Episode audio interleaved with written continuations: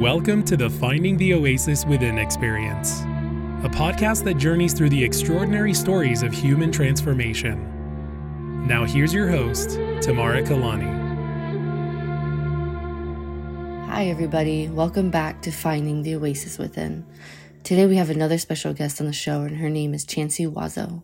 She also happens to be the person that has not only changed my own personal life, but the person who continues to teach me all about spiritualism, high empathy, high sensitivity, and how to intertwine it with building a powerful business. So just a quick personal vulnerability moment here. When I first started this spiritual self-development journey, I was so lost in the sauce that I actually thought in order to be considered like a spiritual person, I had to meditate all day, hide crystals in my clothes, stay manifesting from the time that I woke up till the time I went to bed. And I just didn't know how to balance spirituality with this like vivid vision that I had of myself of being a luxurious businesswoman. I felt like you either have to be a full-on spiritual person, or if you want to get into business, then there's no spirituality involved. But when I met Chancy, she really was the person that opened my awareness and consciousness up to being able to find the balance in between both worlds and know how to balance business with a higher consciousness. She's seriously an incredible social entrepreneur. She is a wonderful community cultivator. Her business is all about being in the dance between the duality of entrepreneurship and mysticism. And she uses practices like mindfulness, embodiment, wellness, and self-leadership to empower others. Her main focus, though, is empowering women who are in a meditative and spiritual practice, seeking to elevate into a next level of power, and women who are in entrepreneurship who also want to be embodied in the divine feminine power. Now, because I've seen this happen in my own personal life, and I've seen it happen to other women, but typically when a woman starts to go after her goals and dreams and wanting to be this independent, powerful leader, sometimes that woman can completely disregard her feminine energy and get so wrapped up in the masculine energy that it ends up creating an unbalanced energy in the woman's mind, body, and spirit. And Chancy, she does a really good job with doing one-on-one coaching to help support women in reclaiming their power and aligning with their highest divine feminine self. She's currently also building out bi-monthly workshops for women. She explores, uh, a, she's also exploring a new niche of women entrepreneurs, specifically in social impact or life and wellness coaching. And she has an Instagram live series, and get this, the name is absolutely beautiful. It's called Intersections of Intuition. And she does a bunch of guest speaking in women's coaching and entrepreneurship groups. She also does create blog content for women in entrepreneurship and women aligning with their divine feminine. I mean, this woman is really on a roll, and she's just getting started, you guys. Chancy, to me, is the epitome of a catalyst who is on a mission of wanting to make a difference in the world by changing one woman's life after another, including myself. So without further ado, I hope you guys enjoy the soul talk I had with Chancy to hear how she turned her nine to five lifestyle into a timeless adventure into the unknown of her soul, which ended up guiding her to creating a business that empowers and elevates women to the next level. Enjoy. So I kind of want to tell you about an experience that I went through this morning. So typically when I wake up in the morning, I have a flow. I wake up and I do my morning meditation. And for the past two weeks, I've been doing like this intense breathing meditation, um, and also kind of blessing of the energy centers or blessing of the chakras. Basically, it's just blessing of the mind, body, and the spirit. Right. This morning, I got called to do a different type of meditation. Um, and I ended up doing a meditation where it's tuning in with the frequency of this new life and this new identity that I've been creating. Ooh. Yeah. And I thought that was kind of interesting because when I came back from Costa Rica, I was just called to do this breathing meditation over, over and over again. And I started to notice that my body and my mind and spirit really was elevating on a different level. I felt different. So I thought it was kind of interesting that this morning I woke up with a different type of guidance and I listened to it. So I did the meditation, and it was a Doctor Joe Dispenza meditation, and it was about an hour and a half. And I want to say maybe within thirty minutes of the meditation, um, Doctor Joe Dispenza goes and tells us like, tune into the frequencies and the vibrations of this new life that you're creating for yourself. So I started to tune in with the energies, and my tears started rolling down my face, mm-hmm. and I started crying. And it was like crying, crying where my body was like shaking. And it wasn't like sad cries or like depressing cries. It was like grateful cries. and I hit something, like I hit some sort of nerve in my heart. And I was like, oh my God, this meditation is like shifting me in a whole nother experience and identity. And then this voice came in and it was like, what are the three words that describe who you are right now? And the three words that came to mind was resiliency, wise, and being faithful. Mm. Mm-hmm. And then I was just like feeling those energies because that's how I felt at the time. And then the same voice came back and said, what are the three words that describe your past self and your Ooh. past identity? Mm-hmm. And it was weak, stupid, and fearful, because that's how I felt when I was younger. I felt extremely weak. I felt like very stupid in a way where I was not intelligent enough to speak up. And I was very fearful on all aspects.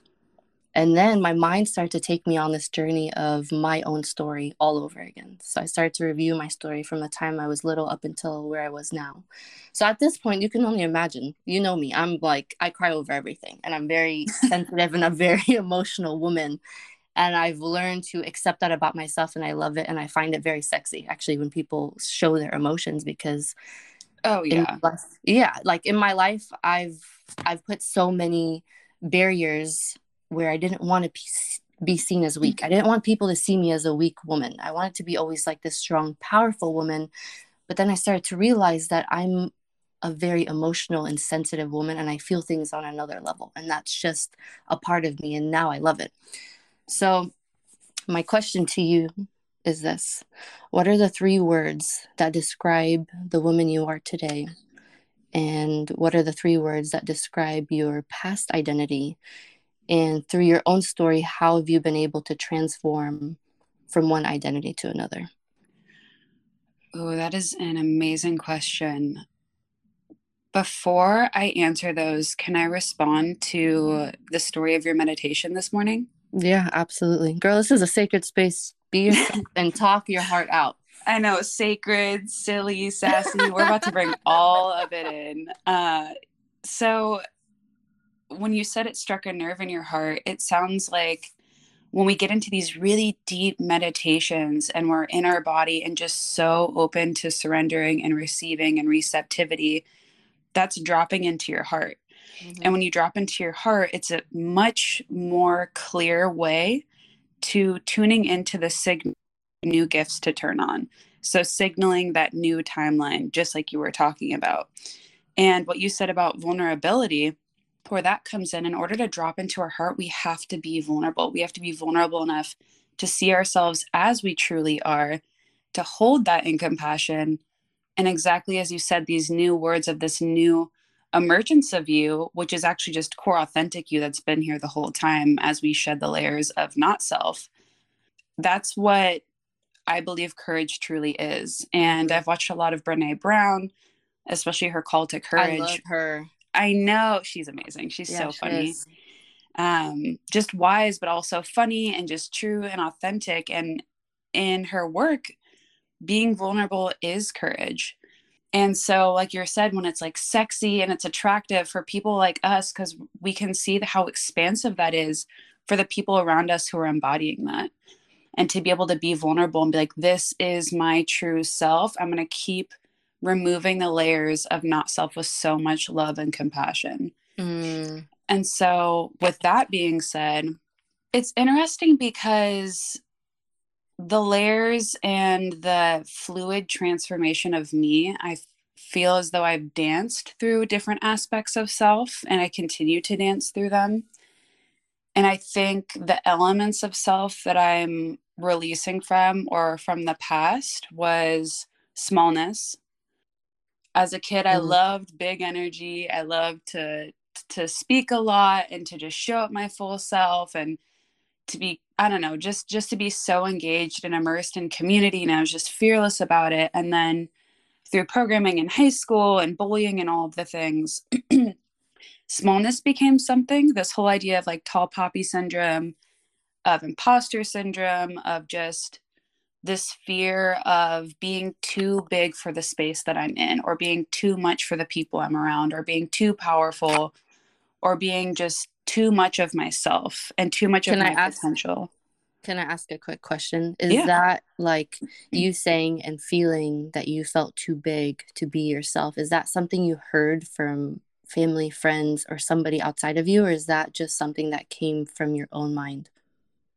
I would say both, because I definitely felt that in school a lot. I thought a lot differently than what the curriculum taught.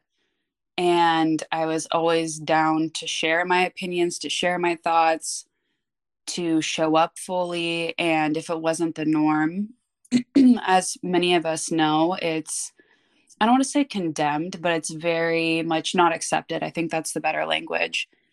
And so hearing this from people in community with, people that really truly care about me and are just trying to keep me secure and safe, which oftentimes can equate to smallness, becomes internalized. And so I absolutely internalized smallness and programmed that in my subconscious. So my subconscious was always like, hey, if we stay small, if we stay within this comfort, this is where we're going to be, and we're always going to be okay. This is where our security is. And security also comes from a place of fear and comes from a place of wanting to be small in that, in that sense.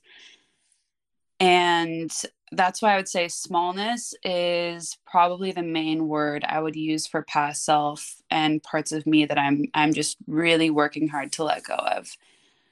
Okay. And then um, what do you think for your new identity now? What would be the word that kind of describes who you are or who you've kind of transformed into?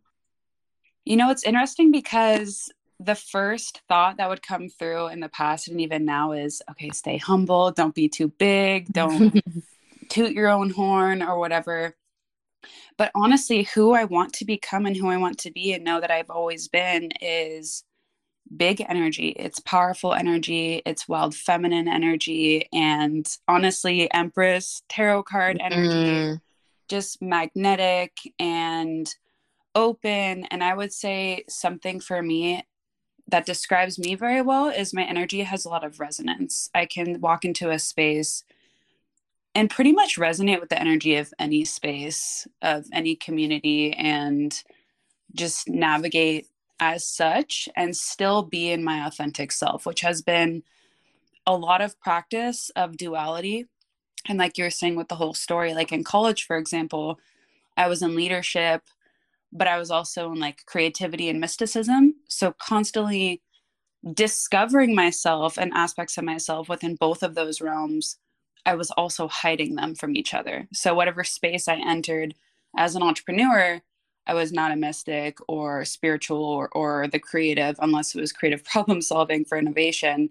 Mm-hmm. And as a mystic, I was not in this leadership business arena because I wanted to be spiritual, and spiritual had all these rules and doctrines, so I thought. And I think that is a huge part of whenever I hit a new timeline or a new evolution of self, I reflect back on the duality. Am I embracing both? Am I merging them? Am I dancing between them, or am I hiding them from each other? Yeah, totally. And you know, what's really interesting to me is for this new identity that you're creating, you're saying that you want to be wild empress and tap into that wild feminine, be that big wild energy. Empress. Yeah. I just had to put them together because that's just what I see. um, but I feel like I already see you as that woman. You know, you're saying I want to tap into this, but to me, because, you know, you and I, we've been building our relationship for a couple of years now. Um, and, you know, our listeners don't know this, but you and I, we met in the corporate world back in the day when we were doing our nine to five world. Ooh, uh-huh. just, let's take a moment and just express gratitude for the experience and gratitude for being beyond the experience. Absolutely. I mean, it taught me a lot about myself and how to speak up and to, um, you know, build myself from literally the bottom to top. And I know for you, you did the same thing over there, and it was kind of nice how we connected. Um, and the way we connected is you created like a wellness group or something like that, right? Yeah, the wellness committee, because yeah. I was working as a relations manager for the biggest team at the company. Mm-hmm. And I wanted to do more. I wanted to be involved in all of the school clubs and um went to H R, and I forgot what I was talking with them about, but they were saying they were trying to figure out how to do a wellness program. And I was like, ooh, social innovation, my mm-hmm. thing, I'm mm-hmm. down. And so I partnered with one of the head of H R and we created a wellness program. And part of that was of the idea I brought up was to incorporate folks from all aspects of the company. Yeah. And so we formed the committee, which I think what we met biweekly and just talked about the wellness needs of company, especially in tech. Oh my God. Like, especially in tech. So yeah, I just remember sitting with you at the wellness committee and looking at you being like, there's something, like, we're going to be friends. We're going to be friends. So you saw something that I honestly, when I saw you, I was like captivated by your energy. Cause I felt at the time you already had that big energy. You already had like this confidence to you in this light. And that's what attracted me to you in the first place. And I said, whoa, this girl is extremely gifted. And I was like, yeah. I want to work with her, but I, I didn't see the future. Honestly, I didn't know that we would be on a podcast years later talking about life and transformation and, and spirituality and business and all these things. And, you know, you've helped and elevated me a lot in my own personal life. So to me, what you're saying about tapping into, this is what I want to create. I think you're already there. I don't see that you still need to tap into that. You already have that big energy. And I think sometimes, again, it's that like imposter syndrome that comes in, or just kind of like, oh, I need to keep working on this. Well, what if, what if you don't have to keep working on this? What if it's just waking up every day and knowing when you look at yourself in the mirror that this is who you are? Yeah, I think, well, first of all, thank you. I received that. And I love you so much. I mm-hmm. think what is so special about our relationship is we are such mirrors for each other. Mm-hmm. And like I heard Krista Williams say in the Almost thirty podcast, how important it is to have people who are in your corner. And she uses language specifically, help me see myself when I cannot see myself clearly. Oh. And with my clients, for example, I say this all the time. I'm like, I am just here to guide you for you to feel in your power, reclaiming who you already are and the divine essence that you already carry within you for this lifetime. And so, yeah, it's really nice to have someone and to have you specifically to remind me of that within myself. You know, this is a constant practice of not only evolution, but to rest into it and be like, okay, I already am here. It might not be in fruition, but I trust the process. And I know that where I am is where I'm meant to be. And in divine timing, these other parts of myself that are already in existence, they, the gifts will come. The expression of the gifts will come when they're meant to come. I agree. And I love that you use divine timing, because that's something that I've been learning uh, since I started this journey. Because I started when I was twenty-five. Now I'm thirty. So it's like five years, that's still, it's not a lot. Right. However, I do feel that in those five years, I really been working so hard on myself. But the first couple of years, I was working hard in a way where it was like a chore for me. And it was kind of like, I just killed all my fun and my laughter and just kind of like my randomness, the wildness. And I was just so focused on self-development that I really lost myself. But I needed that experience in order to tap back into realizing the most important thing in my life is my own happiness. And it's it's an inner project. It's a it's an yes. inner type of progress. Inner Cheers power. to that. It's true, because you spoke about it too. It's like you're helping your clients realize their own light. You're not their light. You know, you're just there to kind of guide them and to show them their own light, because the power is always within. You know, when we, when we meditate, when we um, kind of tune in with crystals and we read books, we watch YouTubes, we go to different retreats. These are all amazing tools. But at the end of the day, what people need to understand, it's the power within, which gives you the power on the outside. So I think this is probably a good gateway to kind of know more about how in your story you kind of went through your own transformation and how you realized like, whoa, like I have these gifts and I want to be able to give back and work specifically with women and to empower them. Oh, this is a story and a half. Oh my gosh. Well, this is the podcast for it. So, oh my goodness. Yep. Finding that oasis. Mm-hmm. Oh man. Okay.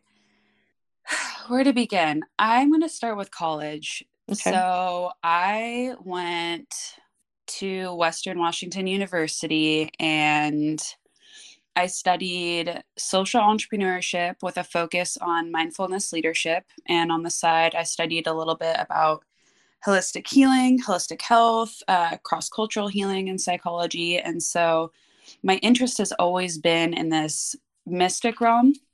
Mm-hmm. And really quick, uh, even backstory on that. I grew up uh, with my nonna, who is my Italian grandmother. Our culture is Southern Italian. Uh, she is a strega, which means witch. I grew up reading this book called Strega Nonna, where this little old village witch goes down to her little town in Calabria, where my family or my great-grandmother is from, and she just heals the community. Mm. And that was the first book I could ever read. That's been my favorite. It's still my favorite book. I've been reading The Untethered Soul, The Wild Woman's Way, um, Woman Who Ran With the Wolves. Like I, I've been reading, and that little picture book is still my favorite one. Mm, okay. And so that really, growing up with that element of magic, and my nonna having having kitchen witches and having signs saying the witch is in, and always wanting to be in her power, was a modeling for me to recognize the magic within myself.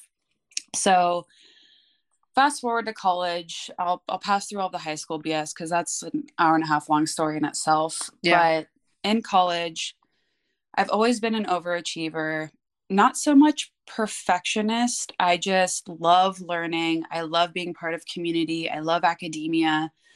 I obviously have issues with institutions, but I'm mm-hmm. really grateful that I had the privilege and experience to go through university. And I went to an interdisciplinary college, so I wrote my own degree. And like I said, it was in social entrepreneurship, mindfulness leadership, and cross-cultural holistic healing. Okay, hold on. Pause for a second. So you said you wrote your own degree. What does that mean? Yes. So at Fairhaven at Western, it's an interdisciplinary college, and you have the opportunity to write your own concentration. So you get basically a sponsor from that school and two other pe- people from the university or the community to sponsor your degree. So I had one professor, and then I had the lead of the Leadership Institute at my university, and then one of the vice presidents of my university actually sponsor my concentration. What? Wait, so this means that you basically created your your own degree, like you manifested a degree that was never created from before.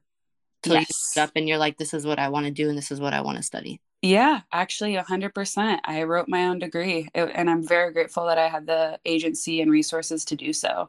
Wow, that's incredible. And I, the reason why I'm saying that's incredible because, you know, this podcast caters to different age groups, right? And a lot of my focus is is really for children um, and teens and people who are in college who, you know, sometimes our parents are like, oh, be a doctor, be an engineer, be this or be that in order to have a certain type of title, which there's nothing wrong with being these types of, um, heading into these types of careers. However, if you do not have passion into it, then you shouldn't do it, right?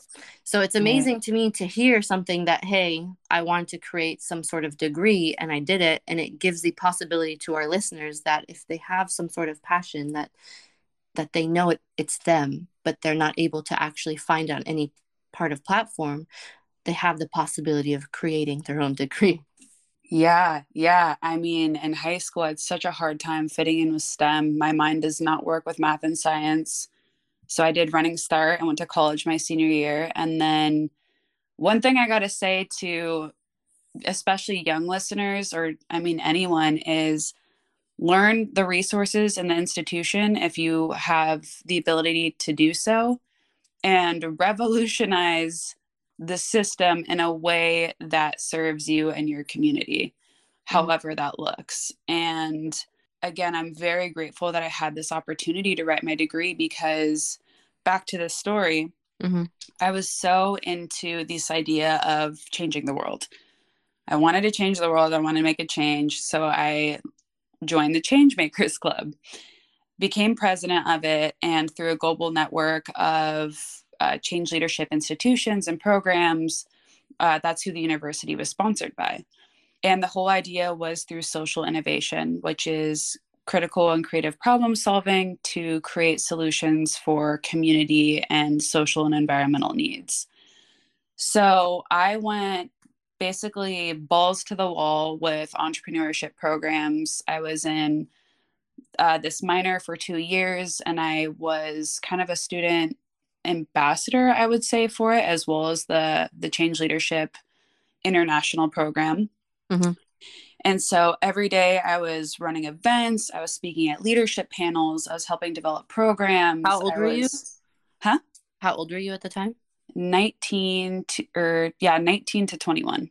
Okay. Continue. I just want, I just want you to know that you're incredible to be doing something like that at that age, but yeah, continue your story. Thank you. Yeah. And just so immersed in this idea of people wanting to make an impact and align it with their passion and do it in a way that is sustainable for their communities and for the world. Like that still lights me up. And that's what I like about entrepreneurship. I'm not into the traditional entrepreneurship sense, although I know it's useful in ways. Again, I'm not going to get into the story of uh, capitalism influence. Mm-hmm. That's a whole nother podcast. Mm-hmm. But I thought it was so cool that people would come and say, hey, my community needs this. I have this really cool idea. And this program and this community would be like, all right, here are the tools to be able to do it. Here's the community support. Here is connections all over the world. And so one of my main roles was leadership, to be someone that would help coach people through this, to connect them with what's called an innovation ecosystem. So an ecosystem of people, resources, opportunities, and places that allow you to make change possible and make change happen. And this is where it gets interesting. Towards my senior year, I started to have burnout, mm. like significant burnout, because looking in hindsight, my work was a huge part of how I valued my personal worth. And everything I did, I was constantly, I wasn't sleeping. I was taking a lot of Adderall. I was doing, like, my schedule was so packed. I had, a, I'd wake up, do homework, have a class, have a meeting, have another class, do a leadership panel, have an event, like plan an event, just community court, like every single role I could have, like any hat that I could wear for a role, I, I did. Okay. And I recognized I started to get burnt out. And so after college, it was kind of this massive identity crisis of, who am I if not someone succeeding in academia? Because that's who I always have been. Mm. And who am I if I'm not making a change, leadership, global impact, or whatever buzzword people want to put on it? Because now I don't have this institutional resource at my disposal anymore. And so then I started working that corporate job with you, and it was a really cool experience. But beyond that, towards the end of that job is when my intuition really, really started to speak to me. When it was saying, there is something much bigger that you are ready to grow into. And it felt like I was in this shell and outgrowing the shell that it became so uncomfortable. And it didn't have to do with the company. It's not blaming the company or anything. It was that where I was was not conducive to the growth that I needed for myself to live my dharma and my purpose in this life. Right. And so I heard from my intuition constantly, you need to leave, you need to go explore, you need to go adventure. And that's when I quit the job. I went to Europe by myself, um, just backpacked around, and then came home and basically was jobless. And I try not to use this language anymore, but at the time broke, uncertain, mm-hmm. didn't have value of myself. Just, it's like everything completely collapsed and crumbled in my eyes at the time. Yeah.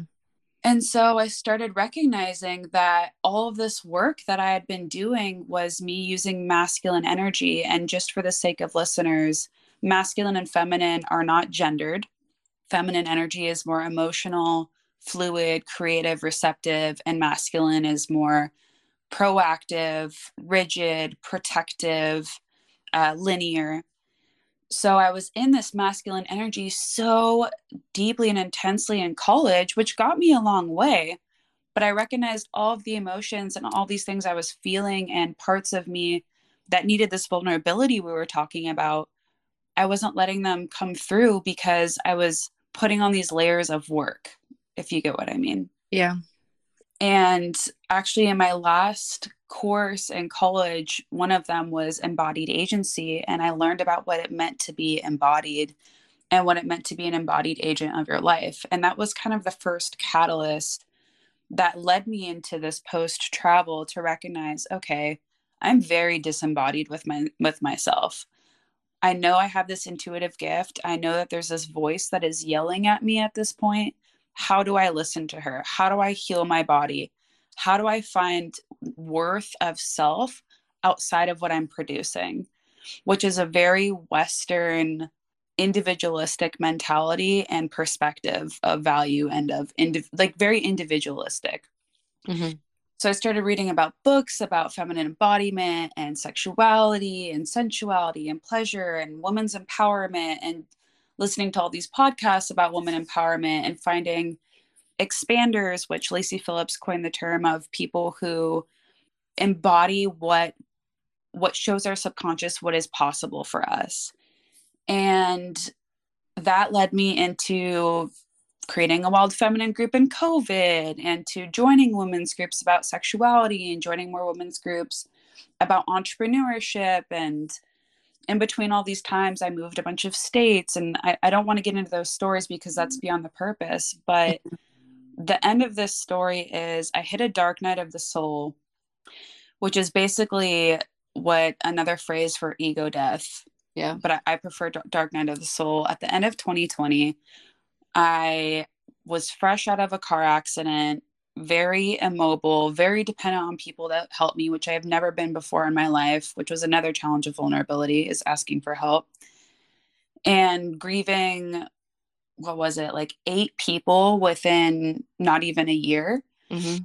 And so December of twenty twenty, I dedicated a lot of time to just getting to know myself and to heal myself and be with myself through meditation, breath work. I think I meditated like six times a day that month. Oh, wow. Every day. I got off social media. It was time for me, as Layla Delia says, to journey home back to myself. Because all these adventures of moving to California when I did, or going to Europe, or road trips or whatever, are all such wonderful experiences. And I always encourage travel for people if they have the resources to do so. But at the end of the day, like, you're coming home to you no matter where you are. And that's what's important. And so wow. coming back home to myself, for some reason, it hit January and I was like, holy smokes. Caught myself. Caught myself just, there. Just a disclaimer, you guys. I've told my guests that this is like a P G thirteen podcast because we want to cater to children and young adults and teenagers and all that good stuff. So it's funny because I know our language, sometimes we start to kind of use cuss words here and there and whatnot. So good catch. Good catch, boo. You did great. I don't think I've said that in like ten years. Holy smokes. We speak so eloquently, but y'all, I'm just going to let you know, outside of the podcast or when we're doing public speaking together, Tamara and I'll be like, bro, guess what? Guess what? My personal power, dude. Like, we're such bros. It's it's so funny because we have such feminine sides to us, and then we have our masculine side, and then like they definitely pop in and out at random times. And there's, I've realized in my journey, there's so many different sides to me. There's so many different dialects. There's so many different languages. And I've always tried to be like, no, this is how I am. It's just like this right. one person, but we're multidimensional beings. Yes. And I'm still learning that I have a lot of sides to me. It's not just one side, and doesn't mean that I'm bipolar, or it doesn't mean that I'm like all over the place. It just means that there's so many layers, and it's kind of beautiful to sit into recognize these things. It's kind of like a butterfly. When the butterfly comes out of cocoon, it's not just one solid color. Right. It's an array of colors, you know, and it's really beautiful, and it's it's art. That's how I look at ourselves. So yeah, I'm glad you said holy smokes. That was wonderful. That was just perfect. Yes. Well, we are multifaceted, multidimensional, and fluid, baby. Like, that is something I always I've always held true to me, and I talk with my clients about, which brings me back to the end of the story, is January hit and I was like, I am jobless, but I have a lot of wisdom and I'm continuing to learn. And that's a big thing for, for life coaches and mm-hmm. empowerment coaches is we are always learning and we are always expanding. And kind of like our terminology with our little group that we have, like, F it, I'm gonna expand.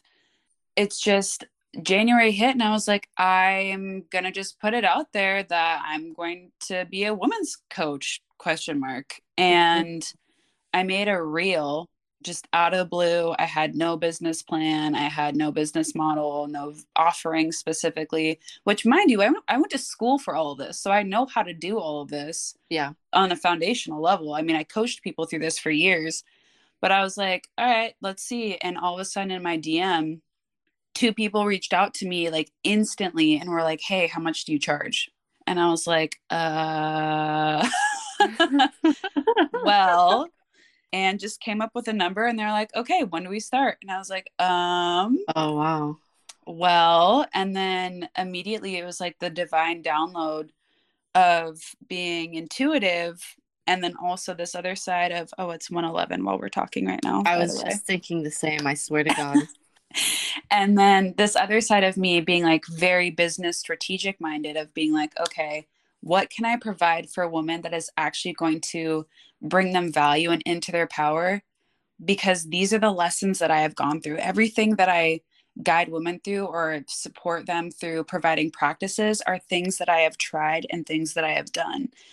And I think because I felt so out of my power and disconnected from my intuition. Well, I've always been connected to it, but I, I think it's, I never, not never, let me be more mindful about this. Mm.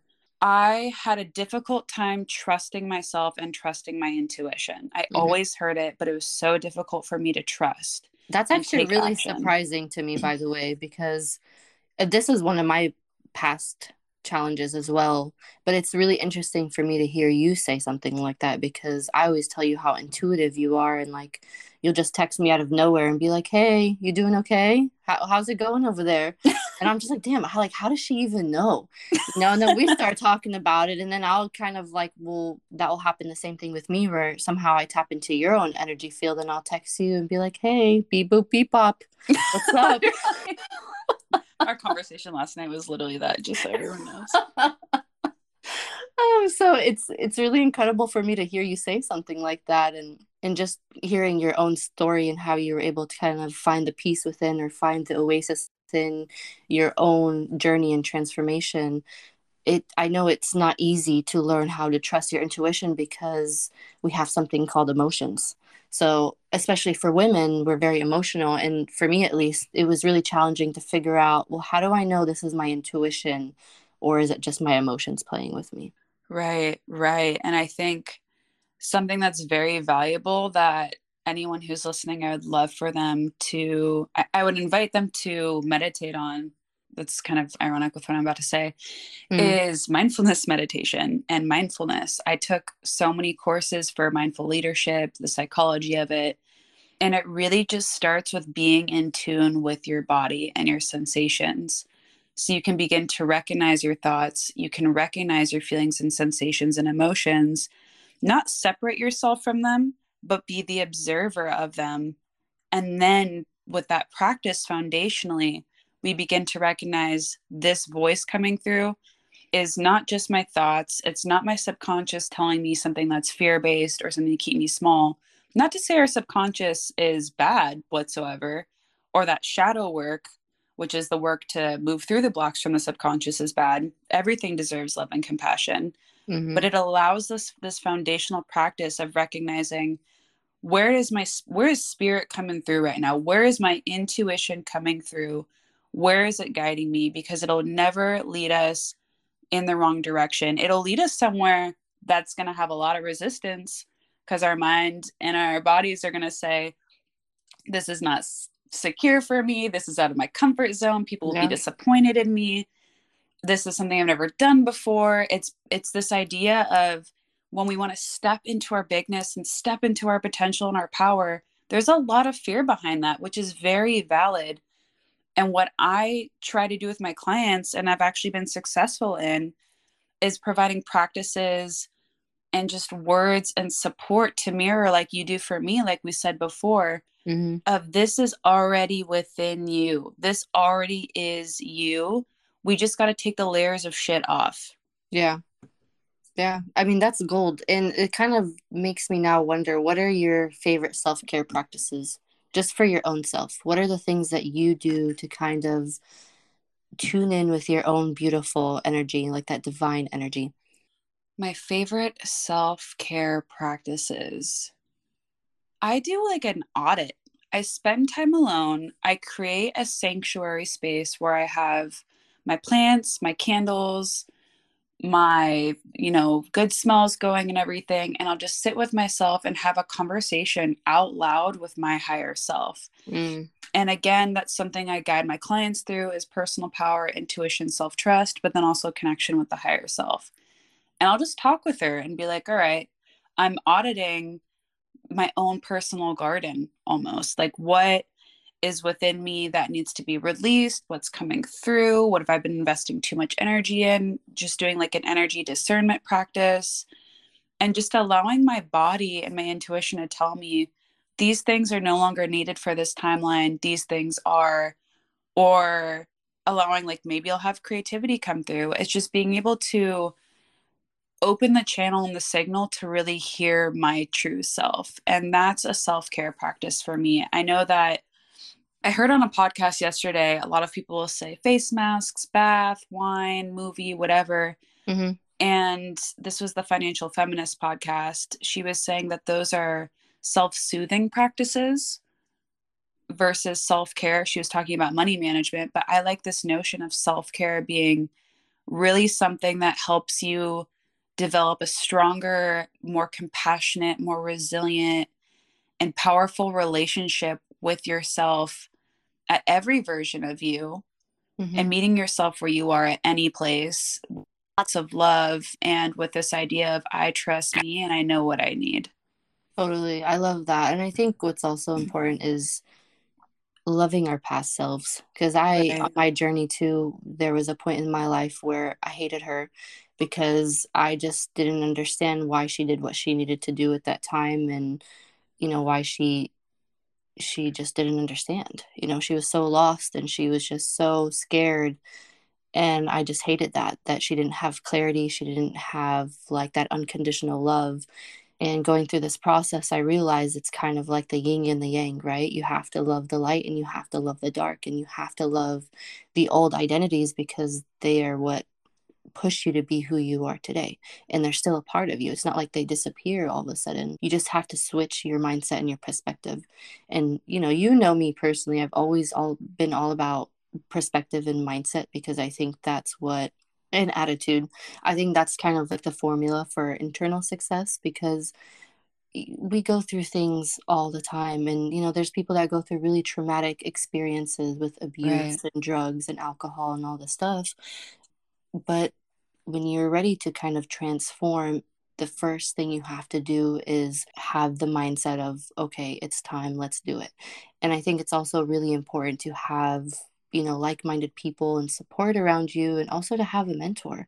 I think people underestimate sometimes how much a teacher and a mentor can help us and to elevate us. And even if you need to hire like a coach or um, a hypnosis teacher, you know, a a caretaker, whatever it is that you need to hire, it's not embarrassing anymore. Like, this is what's in, this is what's cool now, is to have these kinds of people that can hold the space for us and to help us really see our light, because it is sometimes really hard to see our own light, especially when we're first starting on this journey of transformation. So I think for you, you are into mentored, you know, you've been mentored, and now you're becoming a mentor for other people, and you've been doing this. And I love that you're kind of mixing spirituality with business, because I rarely hear that. It's either you're into spirituality or you're into business. So how have you been able to find Um, the balance and, and kind of intertwine the two together? Ooh, amazing question. I know. I'm just getting really good at this. Oh my goodness. The first thing I will say is there's this book called Playing Big by Tara Moore. And this is just a comment on the mentorship thing really quick. Mm-hmm. I have had amazing experiences with mentors, and I have had not so great experiences with mentors. I've had some oh. show me, have expanded me to what I want to become, or what I, aspects of myself that I would like to nurture, and others that have shown me what I absolutely do not want to do with people that I'm ever in mentorship or coaching for. Mm, okay. And that's something that I would just like to put out as a tip, is using intuition and discernment, right? It's this energetic discernment. We're discerning the energy. Is this person a right fit for me? And maybe they will be for a certain amount of time, and then maybe they'll no longer be serving because you're in a new timeline. And that's something to think about too. And that there's going to be no magic mentor or guru or coach that's just going to all of a sudden completely change your life. Like, you are going to be the one to change your life. These people are just going to show you different tools and wisdoms and gifts that they have in their toolkit and in their personal experience that might resonate with you, and you can adopt them and transform them into whatever works for you specifically. Yeah. Um, anyway, so that's just something that I'd like to bring up, because I often hear a lot about how if I just had the perfect mentor, I could get this job, or I could do this thing. And, and that's, that's really not true. It's, I honestly think having a team of expanders, like I said, Lacey Phillips coined that term, and mentors and support team of all these people that can truly show you these parts of you and these tools that they have. And it's like, you kind of can have like a sample platter of different flavors of, of potential, I guess is how I would say that. Oh, you know, that makes sense actually. And when you were saying that, it kind of reminds me of how people will be like, well, if I just had the right partner, then I'd be happy and I'd feel love. Right. If I had the right car, then I'd be able to get these opportunities. If I had the right house, I'd be able to sleep at night. But like, in reality, those are really good things to have. They're luxurious things to have in this life. However, you create your own happiness, you create your own love, your own joy, your own success, and your own peace. It's an internal job once again. And I think our society, especially with social media, does a really good job with brainwashing people that you need things outside of you in order to feel these feelings. Yes. But that's why I love meditation, and especially Doctor Joe Dispenza's work, because he really speaks so much about the internal divine energy of our own selves and how we can bring all the things that we want in this life into reality. But you have to already act like it's happened in your house. Uh, sorry, not in your house. You have to act like it's already happened within yourself. Um, Yo, it's in the your inner home. Yeah, so um, I love that you said that, and and I definitely want to learn about how you kind of were like, okay, well, well, let me just intertwine spirituality and business, because that's still pretty new for me to learn how to intertwine these two different entities. Um, or they're not really two different entities. I think we think they're two different entities, but teach us how they're kind of actually similar and how we can co-create them together. Ooh, there it is. Mm-hmm. Um, okay. So I want to start by saying when I was in college is kind of when this really started, uh, because I was in entrepreneurship, and it's so fast paced. And in entrepreneurship, for those of you who are a part of this, you already know. And for those of you who are not and are potentially aspiring to be, you can always work. You can always improve. There is really never an end point to that which you are creating. We can always add more to our idea, to our business model, to our offering, to our marketing, whatever it is. And I recognized my junior year, I was like, I have done so much in these past three weeks, for example, and I can't remember most of it because I wasn't present for the process, because I was so busy in future thought.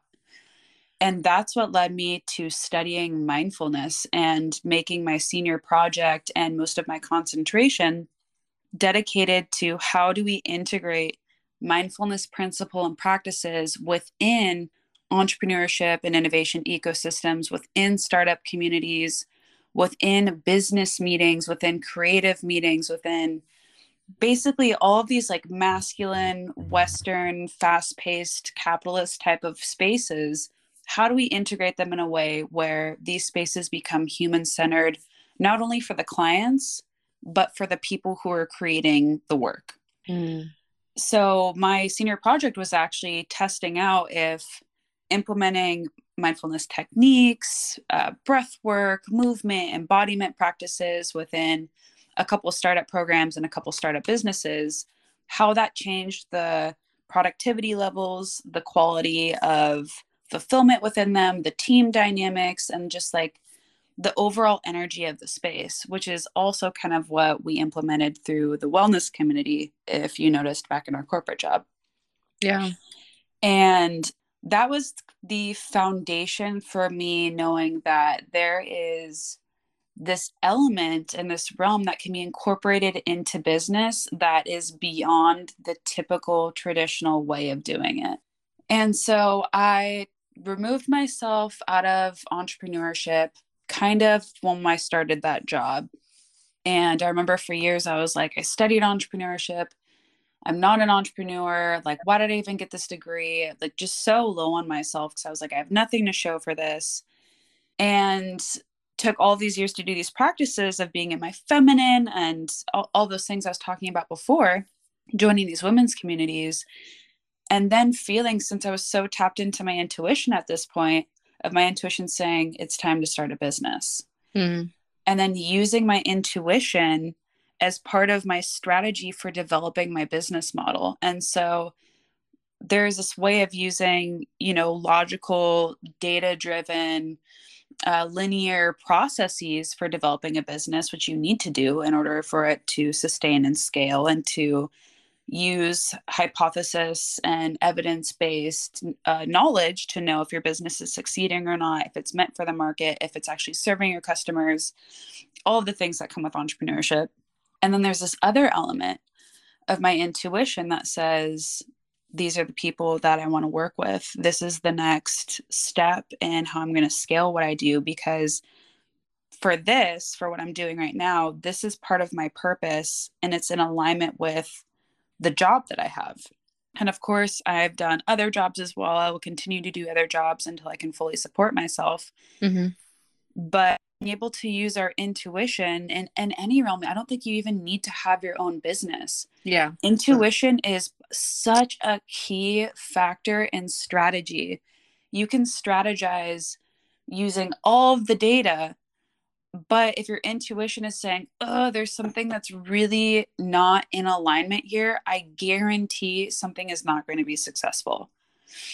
Yeah. I mean, or, that's, yeah, go ahead. Oh, I was just going to say, or as fulfilling for you as a participant in someone creating or continuing to grow something. I really do enjoy and love talking about intuition, because this is something that I've been currently just working on, trusting myself, you know, that inner voice. And typically that inner voice is not like a loud voice of like, this is what you should do now. It's very soft and it's quiet up until you really start to trust it. And then it becomes pretty loud. So I, um, I'll kind of share this story, which we kind of talked about it yesterday, but it was the Ulta story. Oh, right, right. Yeah. So, you know, the way I've been working on trusting my intuition is by asking questions. Mm-hmm. So I was on my way home from the gym and I realized that I needed to buy some eyeliner. And I asked my intuition, should I go to Ulta or should I go to Sephora? Like, look how simple and funny this is, that I'm even asking about eyeliner, of what place should I even go to buy this eyeliner? And that's how I've been building my self-trust, is by asking these small questions and being very intentional about it. Mm-hmm. So my intuition said Ulta. I had, and the way I even knew this is more of like a feeling. This is how I know. I just had a feeling that I should go to Ulta instead of Sephora. So I said, okay. So I drive up to Sephora. Uh, sorry, I drive up to Ulta. I grab the eyeliner. I get in line. I meet the cashier lady, give her the eyeliner. It comes out to twenty-three dollars and ninety-four cents. The lady tells me, oh my God, you have lots of points. Do you want to use your points? And I said, uh, yeah, sure. And I'm thinking in my mind, I never shop at Ulta. Like, where the hell did these points come from? And she goes, okay, all you owe is a dollar and twenty-three cents. And I said, what? And she goes, yeah, you have lots of points. Actually, you should probably use it before the end of the month. It can buy you a lot of things. And I said, so my total is just the tax? And she goes, yeah, you're just paying for the tax. So then my analytical mind came in and was trying to question, like, how, what, where, how did these points even come in? you know, because I barely shop at that place. I'm literally a V I B member at Sephora, which is like top of line card that I have from Sephora because that's how much I shop there. I really like those shop. Palettes though. Like I barely shop at Ulta. So I was shocked.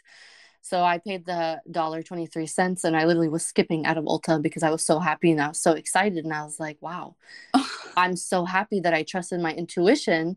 And it's not even about the money. It's about how I'm building that self-trust in between myself and, and this like God-given gift of having this intuition. Like everybody has this gift. But how often are we actually tuning in and asking questions? Most of the time we just kind of do things without asking. And that's what I've been learning in this life, is to ask. Even before I go on vacation, before I hang out with somebody, before I even bring somebody onto the podcast, I ask my intuition, is this the right thing to do? And then this is how I've been learning how to kind of um, become a lot stronger in my intuition. So I love that you talk about that. And I've always told you that how much I love how intuitive you are, because you're very intentional and very purposeful with everything that you do. And I think that's really important in this life to, to be that way, because you're giving value to yourself. And then once you have that value within, you're able to give value to other people. And that's kind of what you're doing with your clients. So how are the ways that people can reach out to you and work with you? Ooh, really quick. I think for listeners, I would like to offer Um, a quick tools for tapping into intuition, because it's exactly what you said. Uh, this whole idea of everyone has this. You don't need to be woo or super spiritual. I mean, there is a faith base within it, but we all have this ability to tap into our intuition and to be our own guide. And so that's when I say mindfulness is foundational, because once we meditate, we build this this muscle, almost this practice of having energetic discernment. And so with intuition, I like to couple it with the idea of inquiry. Mm-hmm. And so to inquire, right? And so if we meditate, I can read where my energy is. We ask an inquiry, our body's going to answer this for us, because maybe people aren't at the point where you can automatically hear the voice be like, no, go to Ulta. But you can say, hey, should I go to this place? Should I connect with this person? Should I go towards this job or, or whatever it may be? And once you have this ability to recognize the sensations, your body will be like, hell yes, or hell no. That's where it's going to be. And then here's the key point, is we're going to get tested, constantly being oh, yeah. tested. Every time we level up, I'm going to listen to myself. Cool. Okay. Well, here's a bigger test where you're going to have a little bit more fear. Are you going to listen to yourself? Yes. Okay, well, here's the next test with even more fear. Are you going to listen to yourself? No. Okay, well, we're just going to keep testing until you're so trusting in yourself and you hold the frequency, like you were saying, and you, you get to this level where you already become what you're seeking or what you're wanting or what, what you're desiring, that it already like immediately aligns with you because you're so secure and trusting yourself for the guidance. Wow. You penetrated my heart with your words, as you always do. You really do. You just have a way with words. So I appreciate you sharing that with listeners. And, you know, I have a lot of friends here where I live that they're fairly new to all these things. So I appreciate you kind of going into detail about intuition and um, about self-development, meditation, spirituality, and entrepreneurship, and working with divine feminine energy and masculine energy, and, you know, how it's all within us. So I really appreciate your time, your energy, and it's always such a pleasure co-creating with you. Um, so I would love for you again to kind of share how somebody can reach out to you and work with you. Um, and, and kind of just like be able to connect with you on, you know, what platforms do you have available that people can do that? Thank you. Oh, I love you so much. I'm so grateful to be here. Um, I will say the first thing is I like to, my, my vision is for every woman to be able to tap into their intuition. So I definitely always want to offer some free tools and resources. And I'm happy to share things on podcasts because that's obviously a different value than if people work one-on-one with me or in groups, which brings me to how people can connect with me. So I have an Instagram at Chancy So Fancy, and my name is C H A N C Y So Fancy. There I post a lot of just pictures of myself, and the captions are more what's important on there. I haven't, I, I've been creating some content, but that's the best way for people to connect with me, through like D Ms, through asking questions. If anyone wants um, to collaborate on an event. And then I'm launching my website the beginning of March, and it's just going to be chancy wazo dot com for my business, which is Chancy Wozow L L C.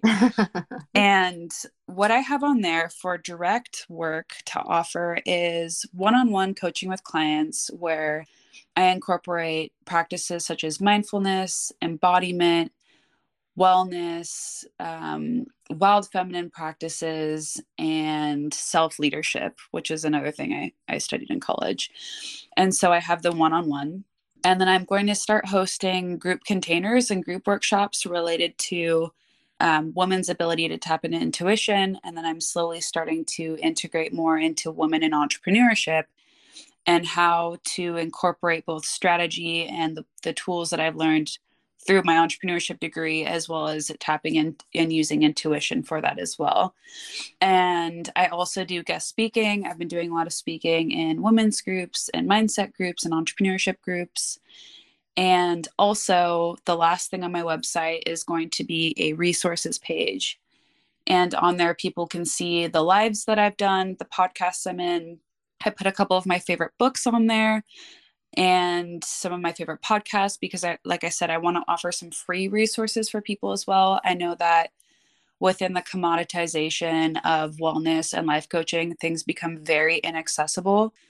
And although I believe people should be paid the value that they offer, I still want to offer things that are accessible to everyone that is interested in them. So yeah, just my Instagram, Chancy So Fancy, and then my website, chancy wazo dot com, which I said will be launching in the beginning of March. So there will also be a blog. There'll be all kinds of information and tools and ways to connect and work with me.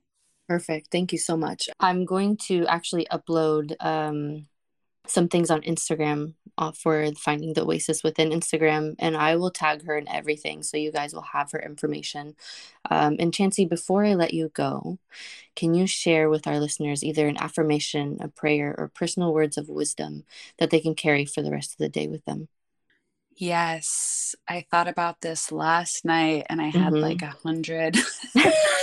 Welcome to my world. I know, I like a hundred. Before you do it, I would love to take just a deep breath and kind of just ground, and then you can speak your words.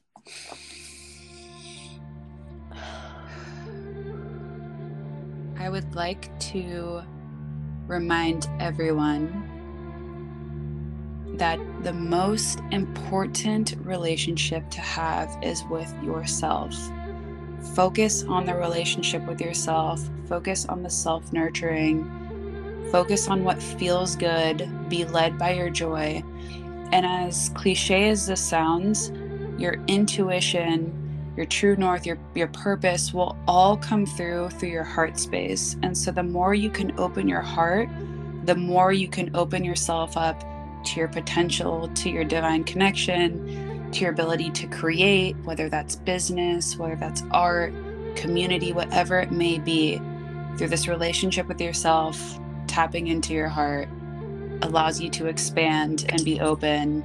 And that is the most fulfilling way in this life. Wow. Personally. So much, Chancy. That was actually really grounding for me. And I loved it. And I love you. And I really appreciate you for all the energy that you inputted into today's episode. Is there anything else you'd like to say before we end the episode? Um, just if anyone has any questions or any collaborations, anything, to please just go ahead and reach out. You know me, I am very overly social. So that self-nurturing, self-care time is very important to me, but I am happy to speak with anyone and to connect. And yeah, I just appreciate you so much. I'm very proud of us for, for speaking so eloquently and professionally. Mm-hmm. Girl, I know once we get off this call, I'm going to be like, bruh, that was so cool. Oh, that's, I love that. Well, thank you so much, everyone, for tuning into another episode of Finding the Oasis Within. Have a blessed day and be on the lookout for another interview that will be happening next week. Ciao. Bye. Thank you for being a part of the Finding the Oasis Within experience. You can follow and reach out to us on our Instagram page at Finding the Oasis Within. You can also subscribe to our Spotify and Apple Music accounts so you never miss an episode. Remember, we are in this together. One breath, one heart, one soul.